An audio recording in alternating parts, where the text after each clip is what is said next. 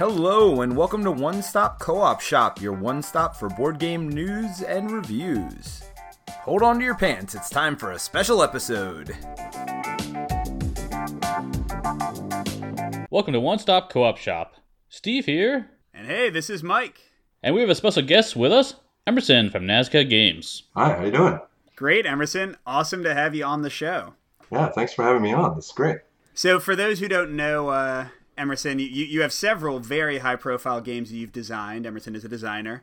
Uh, can you tell our listeners about a few of them, just in case they aren't familiar with your work? Oh, sure. Uh, I guess my most uh, well-known one is the Century series. So it's a series of three games that uh, are standalone and they are are mixable. Uh, with Spice Road probably being the most popular one of them because it was the first one. Sure. And I guess more relevant to what we'll talk about later is a Spectre Ops, is uh, a hidden movement game that I designed a while back, and this is where I first met Steve uh, back at BGG Con 2014, I believe. Yeah, something like that. Yeah, Yeah, wow, it's been a while. it's been a while. Wait, wait, I, I I haven't heard the story. How exactly did you guys meet at BGGCon? It was pretty random. I was traveling with uh, a couple of my buddies, John and Howard, and I can't remember how we came across it, but at some point we one of us ran to Emerson and he was like, "Hey, do you guys want to try this new game?" I'm like, "Sure, why not?" And so he found a table off someplace off out of the way, and he taught us the game, and it was an epic game. I, st- I was telling talking to Emerson before we start recording here that I still remember like the characters you played and some of the uh, events that happened in that game. Yeah, So yeah, in that game, you are trying to find uh, someone who's infiltrated this area, and so I was playing as the hunters basically. I was playing as the prophet who kind of can see the future essentially. So he has a cool ability where he can see the exact position of the the spy, the infiltrator, but not currently. He can see like a few turns back. And my buddy was playing the werewolf or, or wolf the beast, and he can like sniff out the infiltrator if he's in the within region. So like all the hunters have cool special powers. Our uh, friend was playing a blue jay who was able to like trigger these mission points. And so we were sending these these nets, these maps, and we were like, "Yeah, he can't get out." And it's got really cool map setup. And like, "Yeah, we know you're in this quadrant." And my buddy's like, "Are you sure?" I'm like, "Yeah, yeah, we are." He's like, "Okay, I'm gonna trigger this mission point way over here." I'm like, "What? How did you get over there?" And he did that to us like multiple times. Like, found some hole in our net. He snuck through. It was it was pretty epic. So, what, what you're saying, Steve, is that you're terrible at Spectre Ops. Uh, yep. as, as most games, probably yes. Uh, so yeah, Emerson is on today to talk to us in general, but also specifically to chat about one of his upcoming designs, which is the Metal Gear Solid game coming from IDW. that's correct. It's uh, Metal Gear Solid. It is based on the video game IP from Konami, and uh, we have, I believe, we have the pre-orders up on Amazon. So it's not a Kickstarter game, but it does have a pre-order page. Uh, it's a game that's going to have miniatures and uh, it's going to have, you know, several map tiles. It's going to have a whole mission book. Uh, and the most important thing is that it is a one to four player fully cooperative game. Well, that's what we like to hear. And yeah, I did check out the Amazon listing for for those who haven't seen it yet. I think it's called the Year One package or or Day One or something like that. Um, and I, it comes with some exclusive minis, right? Like a the Hind helicopter and a tank, I think, as well. Yep, yep, exactly. That's fun. If, if you want to if you want to jump into the game early, you can get some cool swag as kind of a, a thank you bonus from IDW, I guess. So, but before we get into all of that, Emerson, uh, why don't you tell us a little bit uh, for for those who don't know who are listening? Uh, I, I design games with Peter, one of the other hosts of the show, and uh, Steve would like to design games, so we love talking to designers like you, Emerson. So, uh, how did you how did you get into board games, and how did you become a board game designer specifically? How did you kind of jump into that side of things? Uh, I actually dove into this industry uh, more as a publisher. I started off as a publisher, so that's why I have my company Nazca Games. And I had self-published my first two designs, uh, which uh, I have one of them up on the wall over here. Uh, it's Vault, uh, Robot Battle Arena. Oh yeah, I know Vault. Okay, cool. Yeah, so that's the first board game that I've uh, published under uh, under my company, and uh, know, I was really trying to be a publisher. So I started off being an independent publisher. I would attend uh, publisher designer speed dating events, scouting out uh, other designers' designs. Uh, quite frankly, because I didn't think I could design. So, and it was only after um, meeting Colby Dauch from Hat Games, where he was, you know, after I had shown him my designs, he was actually he wanted to partner up and actually work together and have him publish those designs while I work on other designs. So it was like the first moment uh, in my path into this industry that uh, I had affirmation that I may have uh, a talent or a skill in designing games. And I've just kind of been pursuing that ever since. That's great. Well, th- thanks, Colby, for helping to get you to give us some great games, and I'm sure there'll be more to come down the line. I hope so. So I'm curious, what uh games do you currently play? What do you like to enjoy? What's your what's your style? Oh, I'm actually really eclectic. Um, like some some of my friends, and uh, you know, feel free to bleep this out. Some people call me a game whore because I will play just about anything. Because I love I love party games. I love you know deduction games. I love heavy euros, family games, uh, silly silly games, dexterity games. So I I like them all. So I don't think there's a genre of games that I that I don't like. Um, probably the only thing is that I am very picky with the heavy euros, though. What do you mean by that? Uh, a lot of them, I enjoy quite a few of them, uh, but I do find that a lot of them, I feel like it has mechanisms in the game that I feel that don't add enough to the game. So I feel like a lot of heavy euros tend to get uh, complexity bloat. Well, I, I, I totally agree. I'm not much of a heavy Euro player except for some specific ones. but I know I know Steve dives a bit more into the Euro side of things, right? Uh, I like a few of them. I need I like heavy theme though. Like if some theme can connect the mechanisms to to the gameplay, that's what sells me on it. Because I like like to get lost in games, and sometimes if there's a lot of complexity, yeah, I'm you know brain burning, and that's getting me lost in the game in that sense. But it's not as enjoyable to me. Yeah. So jumping into very thematic games, as you mentioned, Emerson, you are designing or have designed. I'm not sure how far along in the process you are. The uh, upcoming Metal Gear Solid game from IDW, and I, I assume, or well, I'd like to hear kind of the story of how you got this game, this property? Was it a case of you got asked to design a Metal Gear game, maybe based on your Spectre Ops like stealth cred?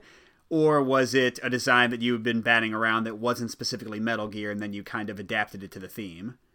Yeah, actually, it started off with um, IDW had acquired or was working with Konami on different properties. So it wasn't just Metal Gear Solid that they were uh, working to acquire. And I was approached by my good friend Daryl Andrews, who's also a very well-known designer that had a designer uh, that has you know many very popular games. I think his most popular one is Sagrada, you know, which which is an absolutely outstanding game. And he actually contacted me one day and he asked me, "Am I interested in doing uh, IP-based games?" And uh, my response was, uh, "Yes, but I guess it would depend on the the IP." And as soon as he said Metal Gear Solid, my jaw just dropped, and I couldn't believe that uh, that you know that is of all the IPs in the world, I think that is the one that I wanted to work on the most. I distinctly remember talking to you when you uh, taught us about Spectre Ops. I was asking about some of your other inspirations and the other games you liked, and I remember you mentioning Metal Gear Solid being one of them. So when I heard you were on this project, I was super stoked. I'm like, man, you found the right designer for the job for this one. So well, thank you. Yeah, it's it's definitely a dream dream IP uh, to uh, to work on, and the the process was actually kind of interesting because I think the initial thought was because I had worked on Spectre Ops that you know I would create a hidden movement game, you know, using a lot of the same mechanisms within Spectre Ops, but kind of have it rethemed and tweaked for the Metal Gear Solid IP. But instead of working on that, Konami had said that uh, they don't want actually a hidden movement game because they like for the characters to always be on the board. So I, I, basically started with a blank slate and said, okay, well, what is the type of game that a Metal Gear Solid fan would want? What kind of an experience? And how do I kind of capture that whole video game stealth action? And how do I distill it down into a board game? Because when video games have so much logic in terms of how the AI moves and uh, you know, a lot of the times the there's some interactions that are scripted, and you know, there's going to be moments where it's very cinematic. That it's going to be a real challenge to be able to kind of condense that and be able to integrate that into a tabletop game. So it's something that uh, I didn't have any preconceived notions of what the game would be, and so I kind of built it from the ground up, as with with the idea in mind that okay, what would a Metal Gear Solid fan really want in a board game? So as you're building this from the ground up, did you know at the beginning you wanted to make it cooperative, or did it start in some of the form and then merge into a cooperative nature? Uh, I think early on I did decide that maybe a cooperative game would be the, the best because video games tend to have that, um, I guess, have have that storytelling driven from like one narrative position. So a cooperative game seems to fit the best when you want to kind of retell the story of the original video game. Yeah, and it did work out kind of uh, in your favors because, correct me if I'm wrong, this is a, in a way, the game retells the story of the very first Metal Gear Solid game, right, on PlayStation? Yep, that's correct. So it's based on the very first Metal Gear Solid game. Yeah, so I thought it was kind of perfect to have a one to four player game, or maybe two to four. I'm not sure uh, if you need at least two characters. Oh, actually, you can play it solo if you'd like. Oh, excellent! That, that we love that. But yeah, you, you've kind of got four characters who help Snake in a meaningful way in that game, and I think all of them are represented, right? You've got Snake, Meryl, uh, Otacon, and and Gray Fox. Is that right? Yep, yep, that is correct. I mean, I guess Gray Gray Fox was kind of his own agent for a lot of the game, but he did. Uh, cut off a hand for you and do some other fun stuff. So he clearly played his cooperative part in the end. Yeah, Gray Fox is a really interesting character because I, I went back and I replayed the first game and I watched playthroughs of that first game, uh, as well as go through IDW's Metal Gear Solid comic book too, which actually fleshed out a little bit more about what was going on behind the scenes uh, in terms of the Gray Fox character to really integrate him as being uh, a very, you know, to keep that storyline very cohesive. So, uh, but because we are introducing or have we have the game being one to four players, but when you go through the scenario, not all the players are going or not all the characters will be unlocked. So the first two scenarios, uh, we actually call them like you know stage zero A and stage zero B, and those are actually strictly single player. So and it's actually meant it's more of a tutorial mission where it's supposed to teach you how the game plays, and then you play as Snake. And uh, once you've completed those, then you then you encounter Meryl, and then you then play as two players. And then once you uh, meet up with both Otacon and Gray Fox, then you can play it as a four-player game. So it's kind of staged in a way where the characters are introduced uh, gradually uh, and at the appropriate times that they appear in the video game. I mean, it sounds like it's incredibly solo friendly then if you can actually like start start with a single player and then continue through the entire like kind of storyline controlling one or more characters. Yeah, actually, in fact, you could play the entire game single player, or that's that was the intention. You can play the whole game with just Snake if you wanted to, and in which case it, you basically will be uh, kind of going through the entire uh, experience or the entire narrative from Metal Gear Solid One in its original form. Well, hopefully not quite its original form. do, do, do, you have to pause gameplay every five minutes to listen to a long cutscene and uh, really overdone Hideo Kojima like dialogue? not entirely, but uh, there is quite a bit of the, that narrative. I mean, we did trim down uh, quite a few elements that may may not always be in the right context inside of a board game, uh, but we did try to keep as much of the original narrative, or at least the spirit of the original narrative, as much as we could.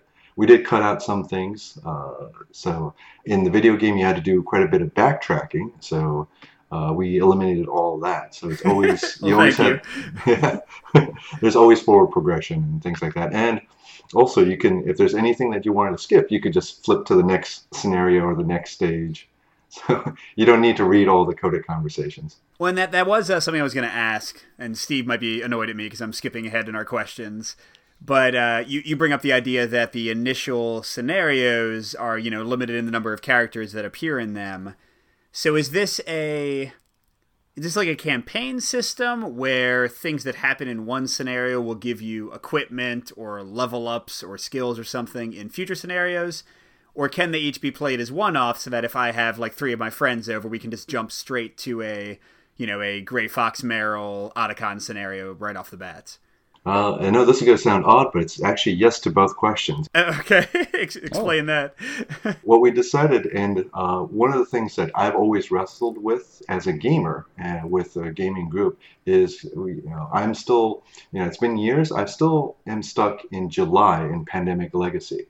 And it's because getting that commitment was always a difficult thing. And it's also one of the reasons why I no longer play uh, D&D or any role-playing game was because that commitment was so difficult, at least in sort of my stage in life where I have kids, I'm married, uh, have a lot of obligations, and so do my friends. So, you know, getting that kind of commitment was always a difficult thing.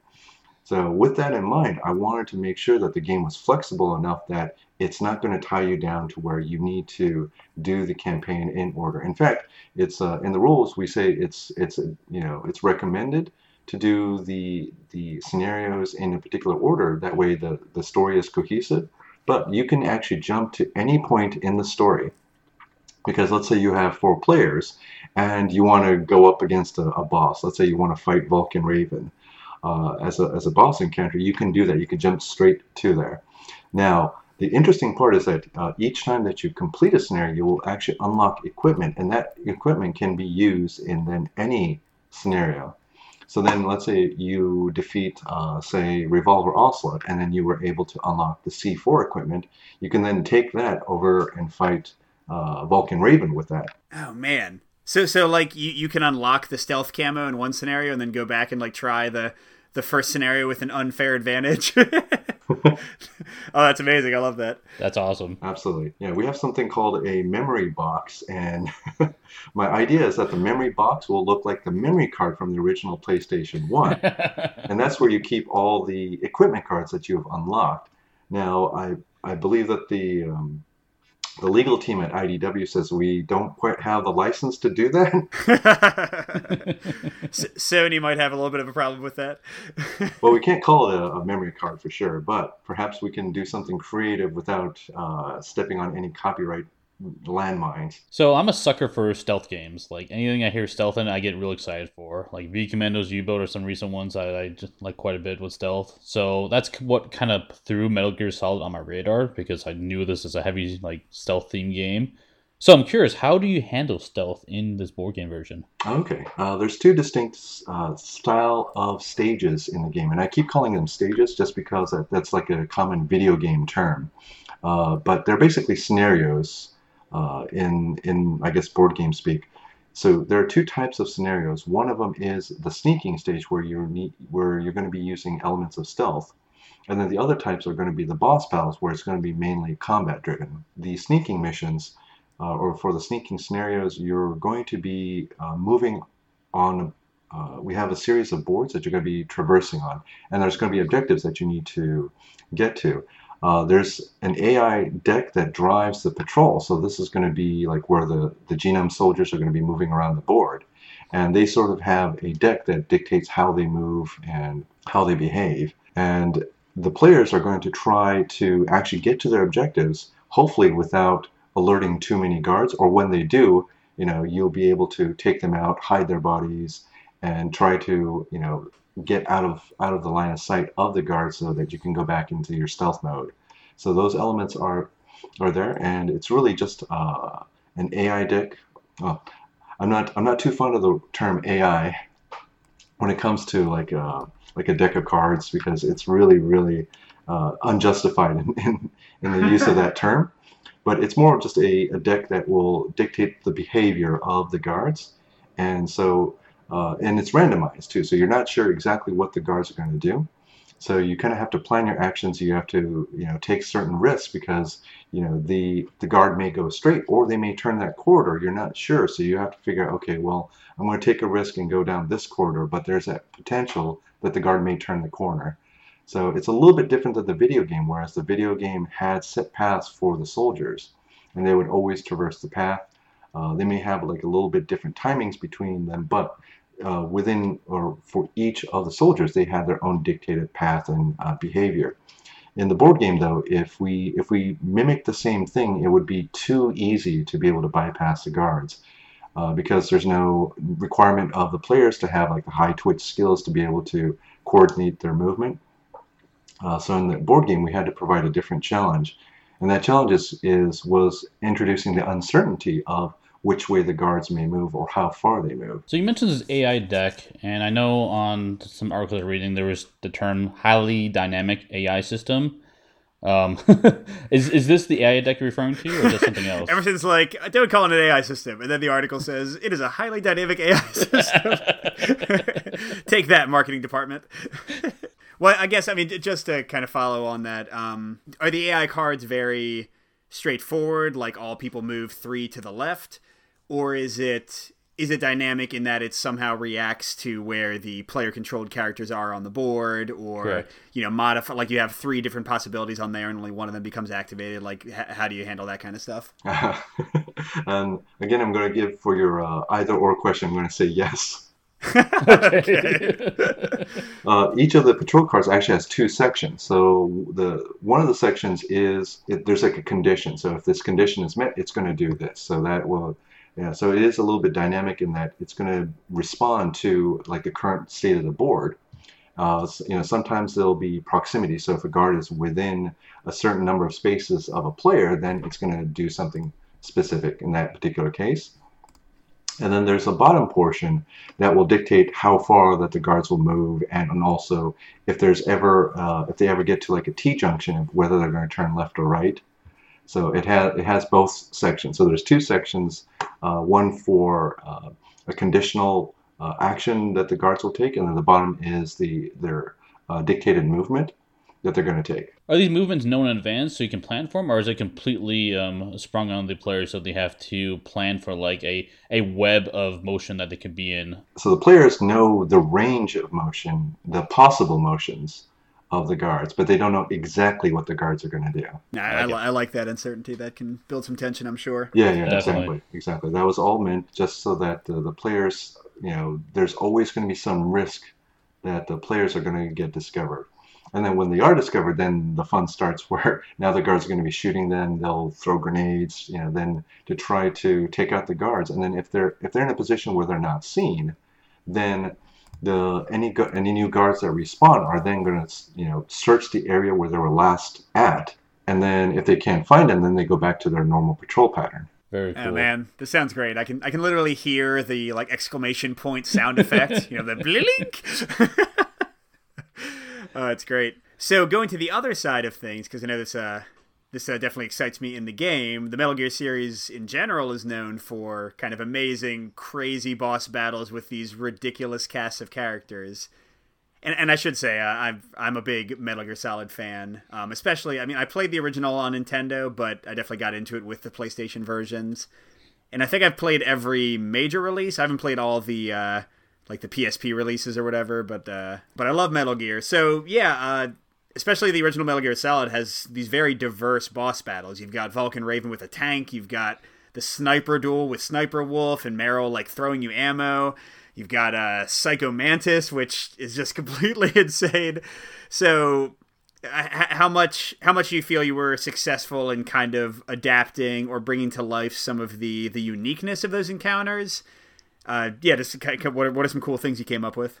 Okay, yeah. So that was probably the the biggest challenge, and I think maybe I was being incredibly ambitious, but I wanted each boss battle to be a different experience as well. I don't want to spoil too much, so I'll just go over, say, like Revolver Ocelot. Uh, I remember playing him, and after like replaying it, I remember how much of a pain it was to keep up with him because he seems to always run faster than you, is always end up on the other side of that that board. So I wanted to create a set of game mechanics that would kind of simulate that feeling of like trying to hit this guy that's always running faster than you, uh, where and you need to be able to shoot, basically aim and shoot him, while Ocelot was able to like ricochet bullets off and hit you without That's having great. you in their line of sight. So I tried to mimic all those types of mechanics uh, in a board game uh, using uh, basically I'm using the, the same core of mechanics that, that we have for the sneaking missions and then adapting them for the boss battles. So all the movement still works the same, all the combat still works the same. But then the bosses have their own deck. So in the sneaking missions, the the the guards have their own uh, deck of cards that dictate their behavior. And then in the boss battles, it works the same way, where they have a deck of cards that dictate their behavior. But obviously, this deck of cards is going to be very, very different in terms of how the, the boss is going to behave. Very cool. And it's been one of the, the biggest challenges was just each boss, uh, because each boss is invoking sort of like a different gameplay experience, that it requires its own set of testing and iterating and testing and iterating. So that was one of the biggest challenges. And also, that's the part that's probably taking the longest in terms of design and development. I mean, that's pretty amazing. And I, and I do want to say briefly, uh, when I first heard about the game, I was, you know, a little not not pessimistic, but I was wondering if it would just feel like a a soulless cash grab, you know, like hey, here's a game that could have been any number of themes, but we're just calling it Metal Gear Solid. And here's a here's a miniature that looks like you know Metal Gear Rex, and there you go. yeah, I'm I'm trying my best to uh, really, and because I'm I'm a huge huge huge fan of the Metal Gear Solid series and franchise, the IP, that I didn't want it to be just a, a game that where I'm just taking some existing mechanics, you know, make you know, slapping a Metal Gear Solid on a worker placement area control game. Now, I right. do anything like that. So I really wanted to do as much to capture the experience and and because I started with a blank slate, like I was, you know, I played the video game, I was watching walkthroughs, reading the comics, I was trying to completely immerse myself.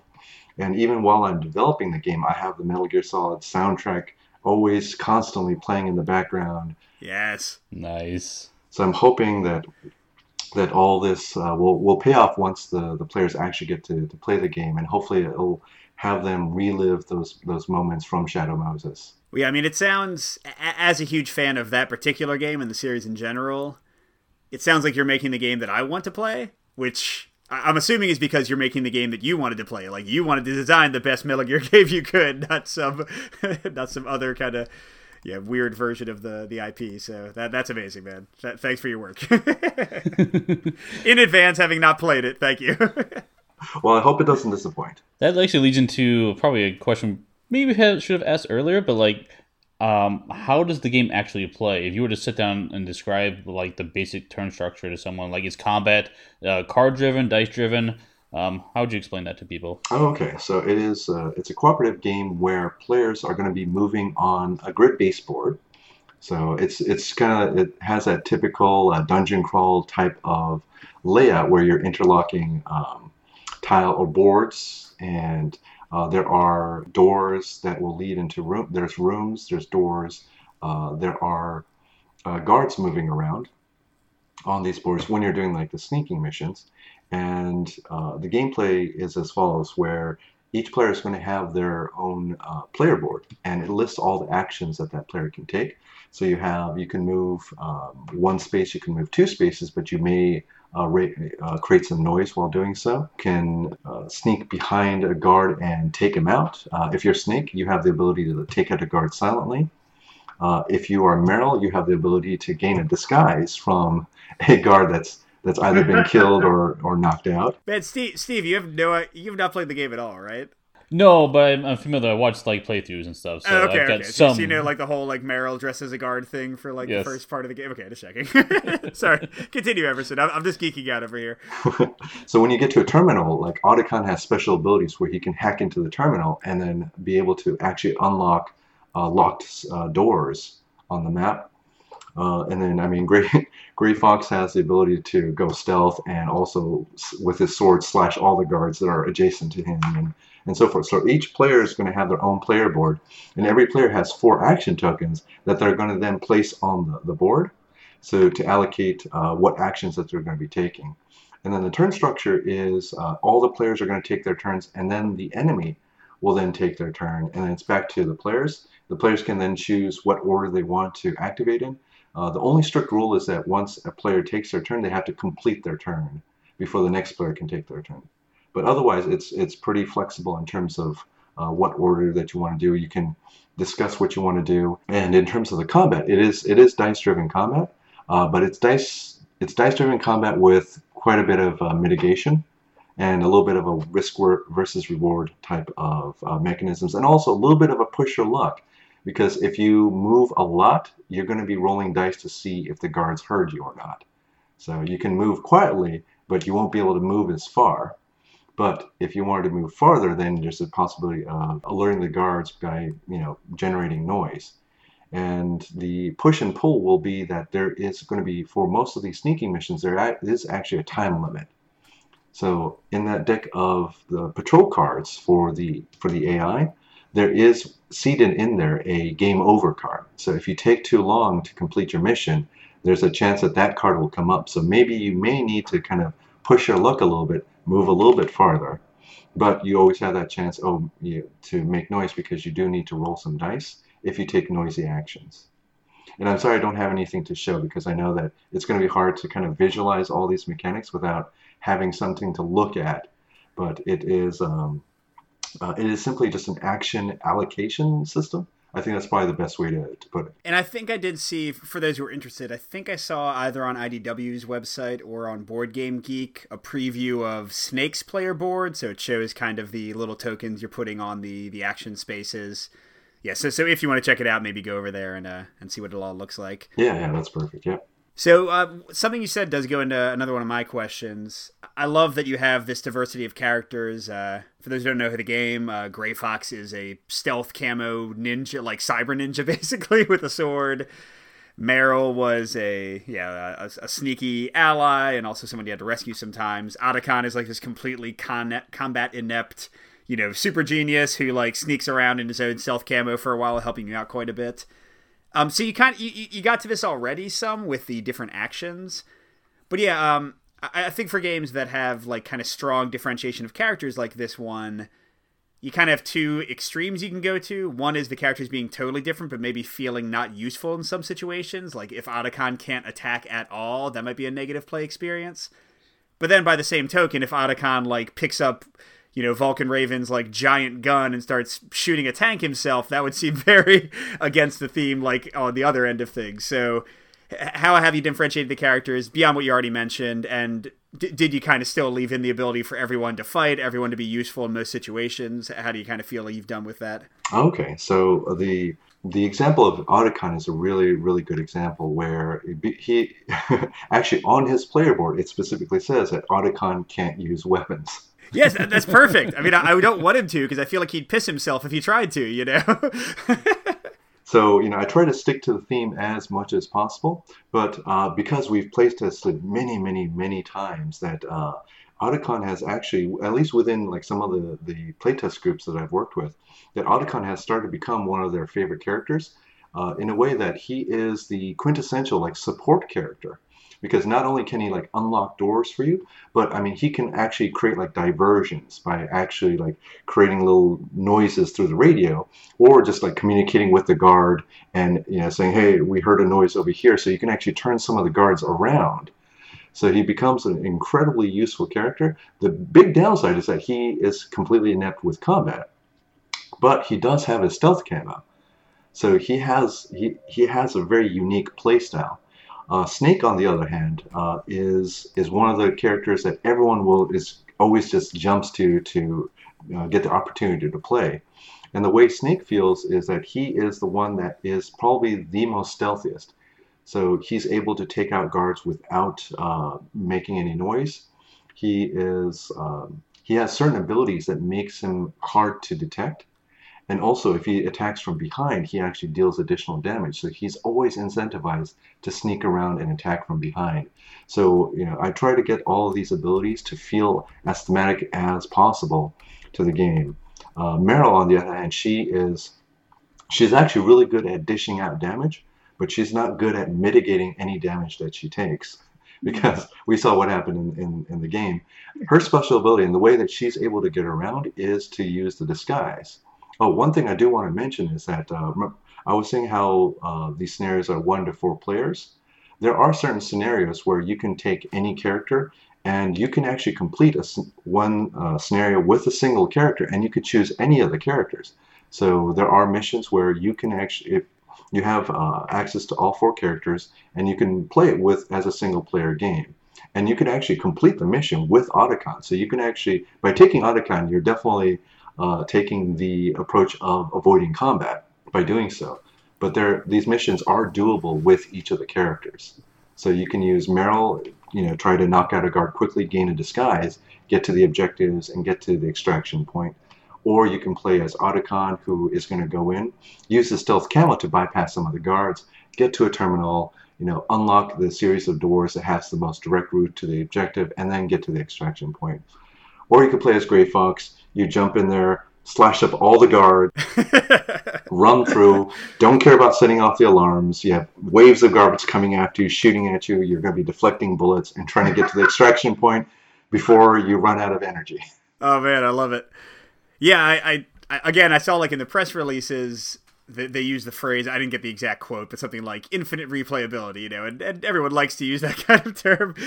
But I mean, between what you're saying with uh, unlocking new equipment that you can kind of back map to previous scenarios and trying scenarios out with different people that might not have been there in the like canon storyline, but you kind of insert them in. That sounds uh, that sounds like you've done a, a great job getting along to that. Now, now, did I see?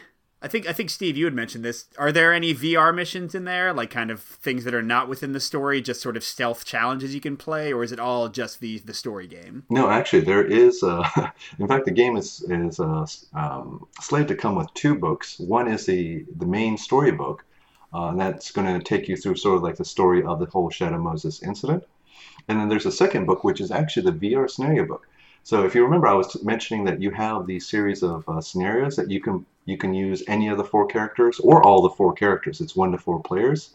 Uh, and you can take any of the characters or any combination of characters. Those are the VR missions. Oh, okay, gotcha. Yeah, so each of those are sneaking missions that, uh, and they're, I guess this is where IDW uh, has uh, the quote of uh, infinitely replayable because you can use any combination of characters.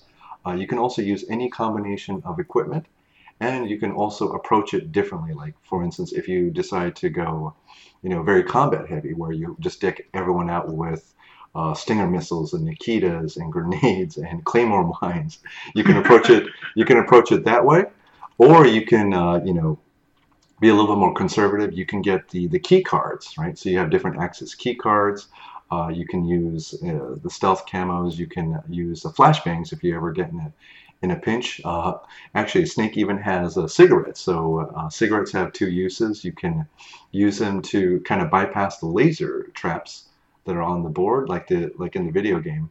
Uh, but you can also actually toss the the cigarettes to actually create a diversion, and then you know you'd be able to sneak around guards that way. So you could take the stealth approach, you could take the combat heavy approach, or you can take uh, an approach in between as well. Like you have the freedom to take that approach, or you know go through different sets of doors. Maybe you want to take the elevator to get to that floor, or do you want to go through the locked door, have Otacon open the locked door, and so forth. So each each of the scenarios should have different ways that you can approach it. That sounds awesome. Now, is there a cardboard box, Emerson? Absolutely. It would not. it, it could not be a Metal Gear Solid game without it. Yeah, but by the way, I think uh, Steve, am, am I correct that you you were wondering if there was actual VR in the game? No, I wasn't sure what that meant. I saw it being mentioned in there, so I'm like, is this actual VR or is this something else? But it makes sense now. yeah, so, so for those who don't know, the Metal Gear Solid video game series, especially I think one and two were really heavy with it. Had like VR scenarios you could practice and sort of challenge yourself with. Yeah, yeah. Um, Yeah, a lot of them were a time attack mode where you would have to like sneak and try to get the best time. right. Yeah, but no, I don't think this is Chronicles of Crime, Steve. I don't think that it comes with a set of glasses and you can like actually be in Snake's world and move around the map. Although, hey, that, that would be cool. There you go.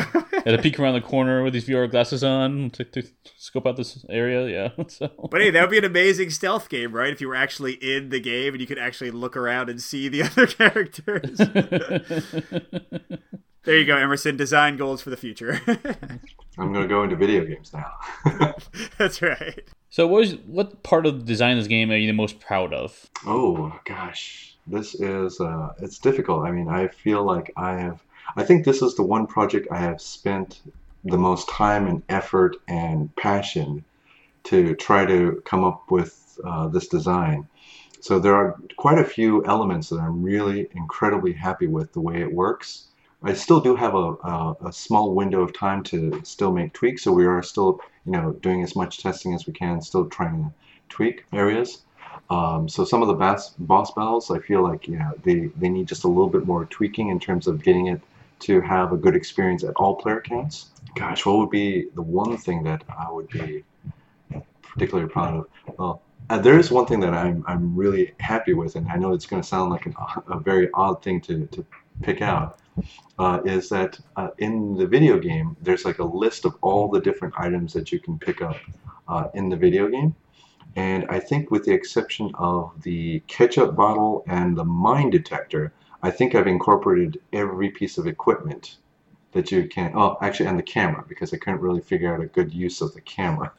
but besides the camera, the mine detector, and the bottle of ketchup, which I know sounds completely odd for anyone who doesn't know the, the series or doesn't know some of the details of the series. But yeah, so we I feel like you know we've gotten a lot of the, the feel of the game, and especially all the equipment. I try to make every piece of equipment uh, as uh, as thematic as possible or as true to the video game as possible. So you mentioned that this game is up for pre-order right now, and with all the games that currently go on Kickstarter, why did you decide to go to pre-order, and not actually uh, uh, publicly funded through Kickstarter?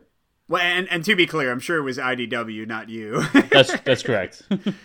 but yeah, like IDW did uh, recently the the TMNT Teenage Mutant Ninja Turtles game that was a big Kickstarter success. So yeah, so uh, do you have any idea what what went into the pre-order decision instead of Kickstarter decision? Yes, actually, it's a, it was actually by the request of the licensor. Um, so Konami actually requested that it not be crowdfunded. There you go.